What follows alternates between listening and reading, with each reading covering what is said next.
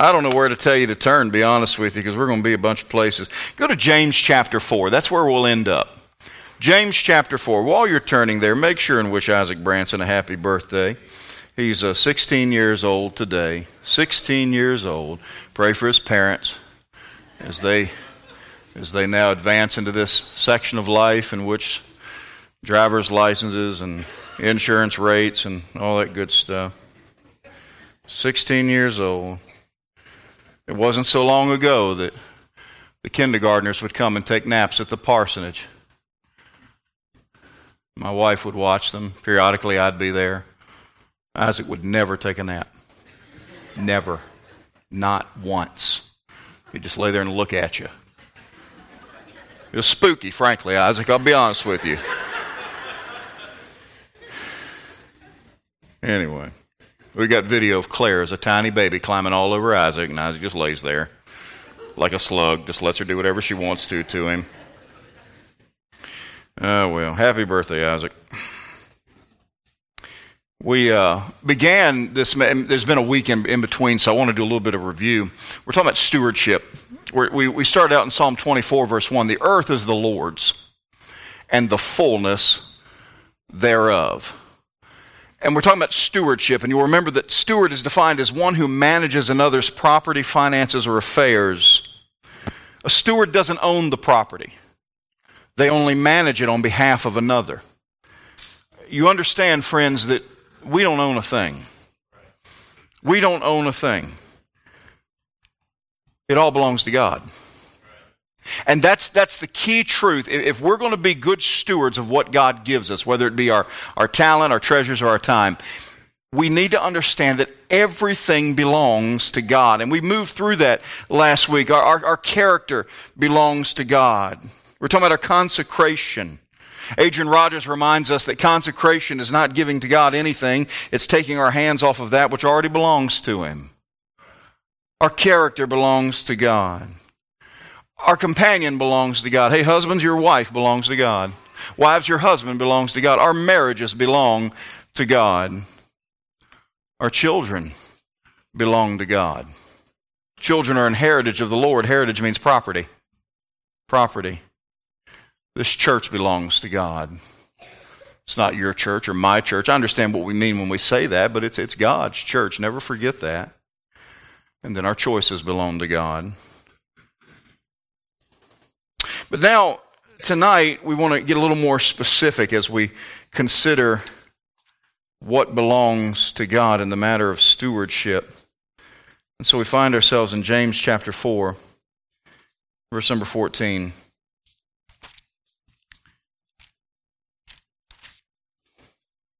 Go back to verse 13. Go to now, you that say, Today or tomorrow we will go into such a city and continue there a year and buy and sell and get gain. Whereas you know not what shall be on the morrow.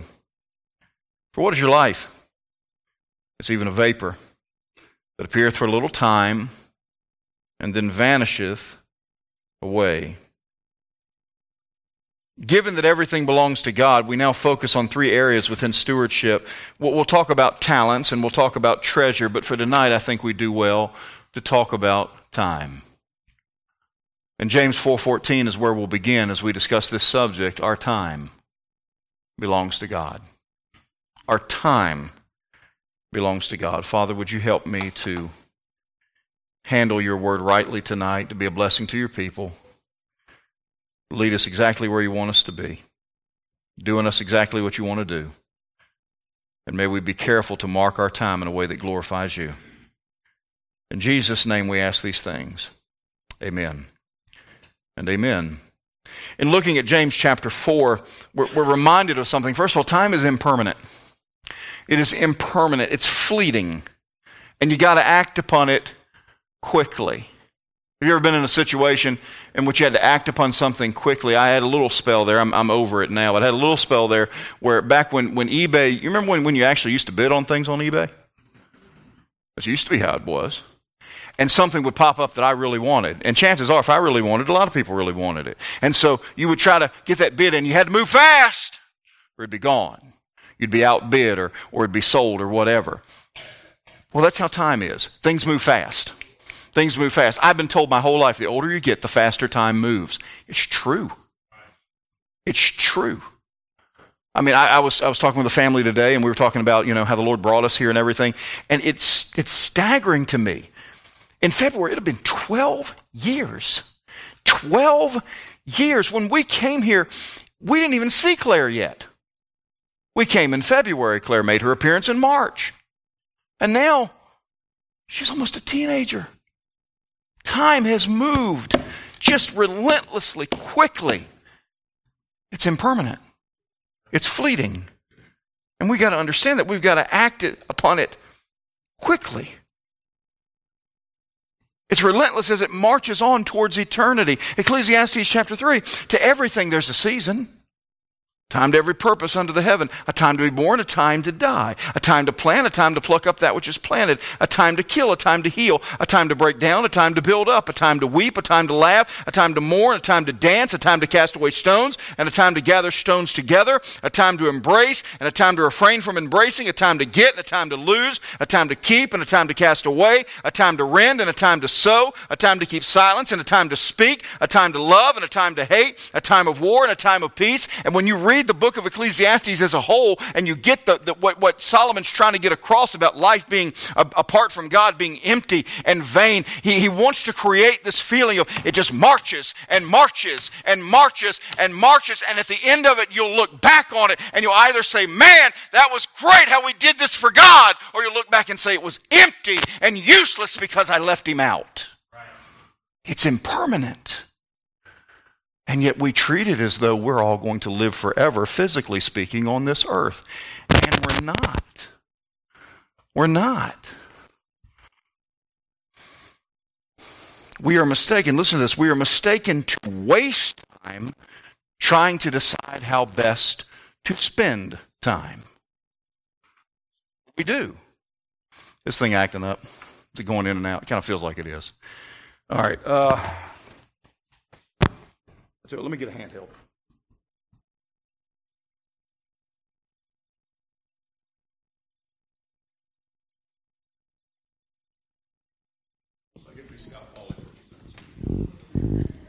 Thank you, sir. Can everybody hear me?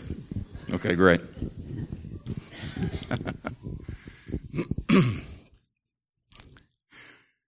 We're mistaken to waste time trying to decide how best to spend time.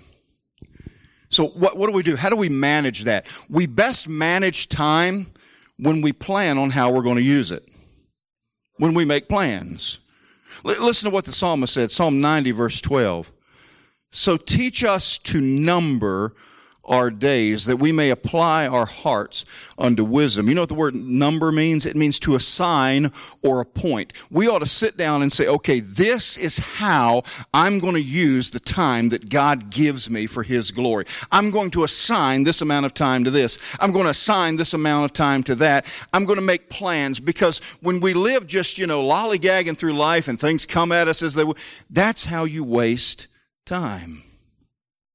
That's how you waste time. Make plans. So, how do we best plan our usage of time? You use God's Word.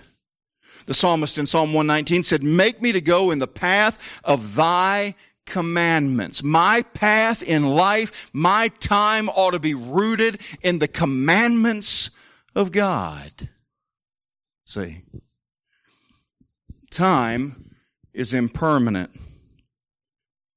Remember this, friends time is irreplaceable too. Back in verse in, in James chapter 4, you know not what shall be on the morrow, for what is your life? It's even a vapor that appeareth for a little time and then vanish, vanisheth away. You see it momentarily and it's gone. When we were kids, and perhaps even now, it gets cold enough, what do you do? You look at that, you look at that vapor. Now let's be honest. How many of us as little kids pretended like we were smoking? Perhaps some of you still do. That vapor is, is, is it's visible. You can see it. I love those old videos of NFL players back when, you know, football, you could hit people.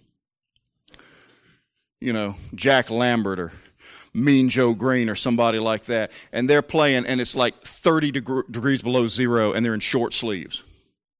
And they're breathing, and just the vapors just coming, coming off of their heads on the sidelines and everything. But what does it do? You see it, but then it's gone. You don't get that vapor back, it's gone. And time's the same way. Like a vapor, it vanishes away. Psalm 89, verse 47, Ethan the Ezrahite says this Remember how short my time is. Wherefore hast thou made all men in vain? How many times have we thought this, or how many times have we heard somebody else verbalize this? Boy, where did the time go? It doesn't seem like so long ago that I was a kid. It doesn't seem like so long ago that we just got married, that our kids were born, and now here we stand. Time is the most precious commodity that you have. Nothing even comes close. You see, you could lose every dime you have to your name, and theoretically, you could get it back. You hear stories of, of you know, wealthy people that have you know, been successful financially, and they usually have some story of, yeah, I lost everything, and that's when I changed my mind about it and did things differently, and they got it all back and then some. I think Dave Ramsey has a similar story to that. Lost everything, but it, we got it back. There's people that had great talent and that talent seemed to wane. And so they, whether they had a surgery or they went back to practicing again or whatever, and they, they got it back. There's even people whose health went away from them, but by God's grace, they were able to regain their good health. But time, friend, time, you don't get it back.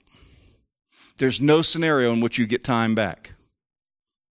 You say, what about Hezekiah? God gave him 15 more years. Yeah, he gave him 15 more years of new time, but he didn't get back the time he had before. It's gone. You can't, you can't change it. It's irreplaceable. And, and time once spent can never be regained. And so it is something that is precious and something so precious should be guarded and used wisely. We all understand, we all would assent to the idea that yes, time is irreplaceable and it's the most valuable thing we have. And yet, why are we so quick to waste it? Why are we so quick to blow it on things that have no eternal value whatsoever?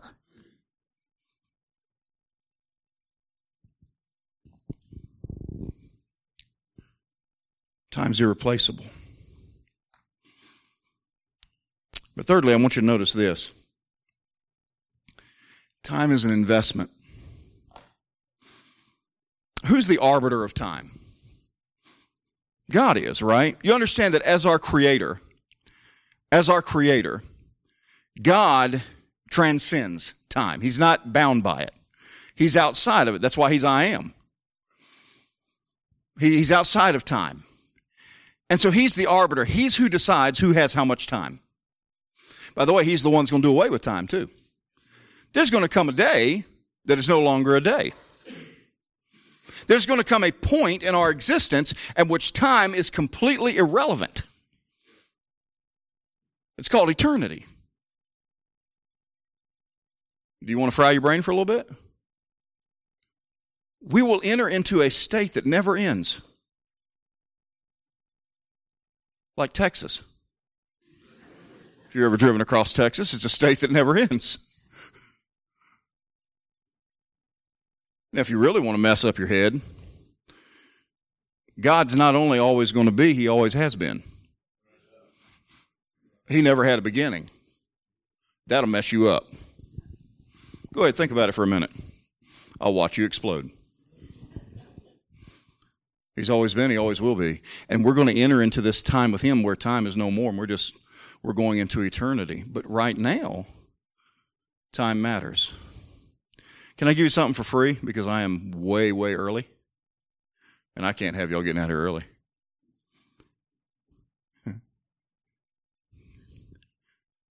We talked about this in Sunday school this morning. The devil's a liar. He's the father of lies. He's the originator of lies. The first lie ever told was told by Satan. He told it to himself when he said, I'll be like the Most High. Okay, he's the father of lies. He can't do anything but lie. The only time he comes anywhere close to the truth is when he goes and accuses me to the Lord and tells him, I'm sorry. Well, that's true. I am. So, devil, you slipped up and told the truth. But aren't you glad we have an advocate that steps in and says, Well, I took care of it? and God doesn't see us as sorry. He doesn't see us as slackers. He sees us as bought by the blood of Jesus Christ and positionally in His righteousness. He sees us just like His Son. Isn't that wonderful? Devil might as well quit trying. The devil's a master liar. He has three, three prevalent, prominent lies that he uses a lot. And strangely enough, it's not that there's no God or there's no right or wrong. That's, that's not his best lies. His first best lie is this God's holding out on you. You could have more, God's holding you back. That's, that's a lie that he tells, and he's very, very good at it. Here's another one. Hey, follow your heart. Follow your heart. I saw a commercial just the other day, and it was this big crescendo moment in the in the trailer for whatever the show was, and you just need to follow your heart. And I'm like, oh no, no. That may, may that may be good for Hollywood, but it's it's garbage for reality. this heart monitor on me. It's been beeping all day. I'm interested to see what the doctors say. When I, what were you doing on Sunday? Preaching. Well, you died like four times. Really? Um, uh, what was I saying? Oh. Follow your heart. We've confirmed my heart is deceitful and desperately wicked. That much we, we know. It's on paper. But here's his most effective lie you got plenty of time. The devil doesn't care if you serve God. In fact, the devil encourages you to be the best Christian that you can be as long as you wait. Do it later. Do it later. Hey, kids, you know, you don't serve God right now. You kidding me? Be a kid. God's not interested in you serving Him right now. Just be a kid. Y'all understand? I'm, I'm, I'm not telling the truth here. I want you to come on. Well, Pastor said we don't serve God. That's not what I'm saying. That's what the devil's saying. And then those of us that are around my age, well, you still got some gas in the tank, man. It's not time quite yet. And then when you get older, well, it's been a long, hard life for you. Just rest. There's always time. There's a whole cemetery of people down the road would tell you they ran out of time. Time is an investment. Time, time is not just something that just floats into the ether sphere it's an investment in something that's to be done, that's to be done purposefully. God is the arbiter of time. You remember in Acts 1 8, the Great Commission? Look at what he says before that, Acts 1 verse 6. When they, therefore, the disciples, were come together, they asked of him, saying, Lord, wilt thou at this time restore again the kingdom to Israel? Now listen to what Jesus says. And he said unto them, It is not for you to know the times or the seasons which the Father hath put in his own power. That word power means authority. The Father has authority over time. That's his domain. He runs it. He runs it. Now listen to this. He's the ar- arbiter of time. God invested a certain amount of time in you. And he invested a certain amount of time in me. Why? That we might take that time and invest it in others. All we are meant to be is conduits. All we are meant to be is empty and hollowed out that God might work through us. But what do we tend to do? Clog up our lives, wasting time on self.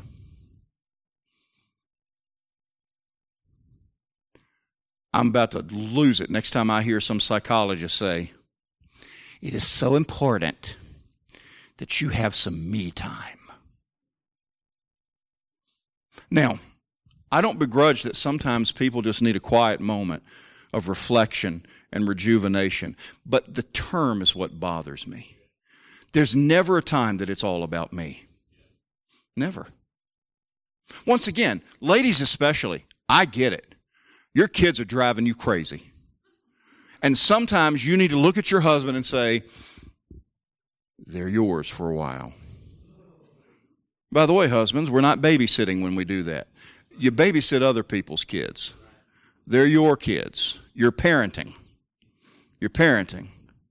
And periodically, periodically, my wife will say something along the lines of, I think it's time for the kids to have a daddy day. She has no interest in me or them enjoying that. She just wants some time. I get it. And I'm not, I don't begrudge that. I hope you understand. I have no issue with, a, a, you know, self maintenance is a thing and it does need to happen from time to time. I'm talking about these people that have just cast everything to the wind, their families and their futures, because it's all about me. You can't love others until you learn to love yourself. That pop psychology is just wrong. It's just wrong. Here's what you do you love God, then you love others, and then you bask in how much He loves you. See, that's what it's supposed to be.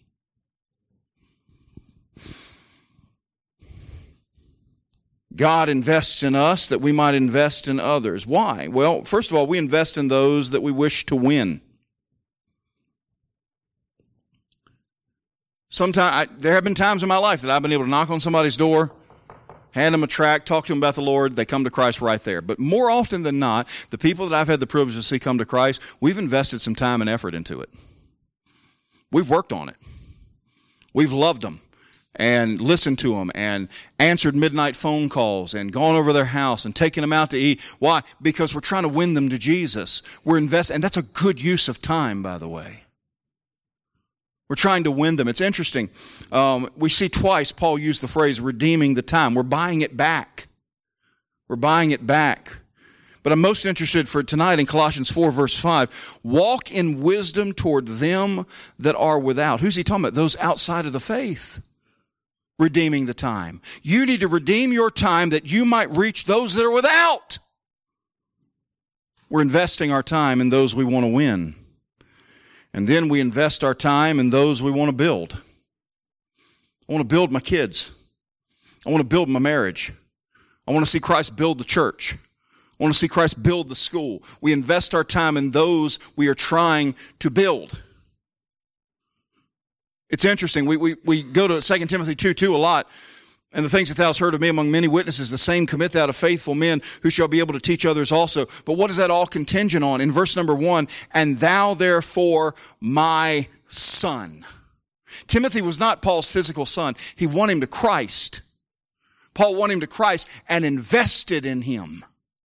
He invested in him, building Timothy up that Timothy might be used of God, specifically for after Paul was gone. The last letter that Paul wrote, who was it to? Timothy. Timothy.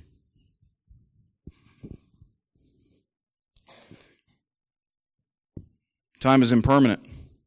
Time is irreplaceable. Time is an investment. So let, us let, sum this thing up. So what?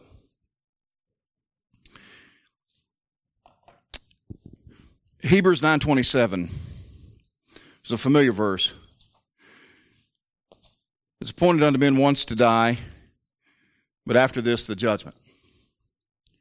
I've heard some people use this verse to say, well, that's how I know that it's Enoch and Elijah that are going to be the two witnesses because everybody has to die once. Well, by that logic, what about everybody that goes up in the rapture? And by that logic, what about those poor people that died twice? Lazarus.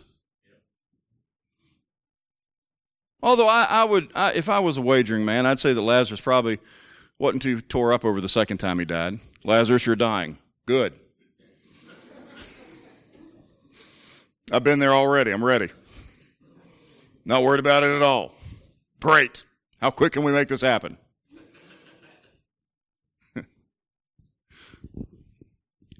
no, it's just a reminder that all of us are going to come to a place in eternity where we're going to be judged. Now, if you're saved, thank God, you're not judged in the matter of your salvation. You're judged in the matter of your works and whether or not they were used for God's glory. and that'll be used to measure out your rewards in heaven. Okay? But the fact is, we will answer to God. And one of the things we're going to answer to Him for is time and how we used it. One day, time will be no more, and we'll be called upon to give an account for how we have invested the time that is given to us. And I want you to follow this logical progression that we want to consider, and this is our so what. If we invest our time wisely, would it stand to reason that we're likely to be investing everything else wisely too? If somebody's a good, a good user of time, do they generally invest their talents and their treasures well as well? Usually, yeah. Well, how do we invest our time wisely then? We understand that time belongs to God. And when we understand that time belongs to God, we'll be more apt to invest it wisely. And we invest time wisely when we understand that it, like everything else, all belongs to God. I'll leave you with the very, very familiar saying by C.T. Studd Only one life, will soon be past. Only what's done for Christ will last. May God help us to be good investors, good stewards of time. Because time, like everything else, all belongs to God.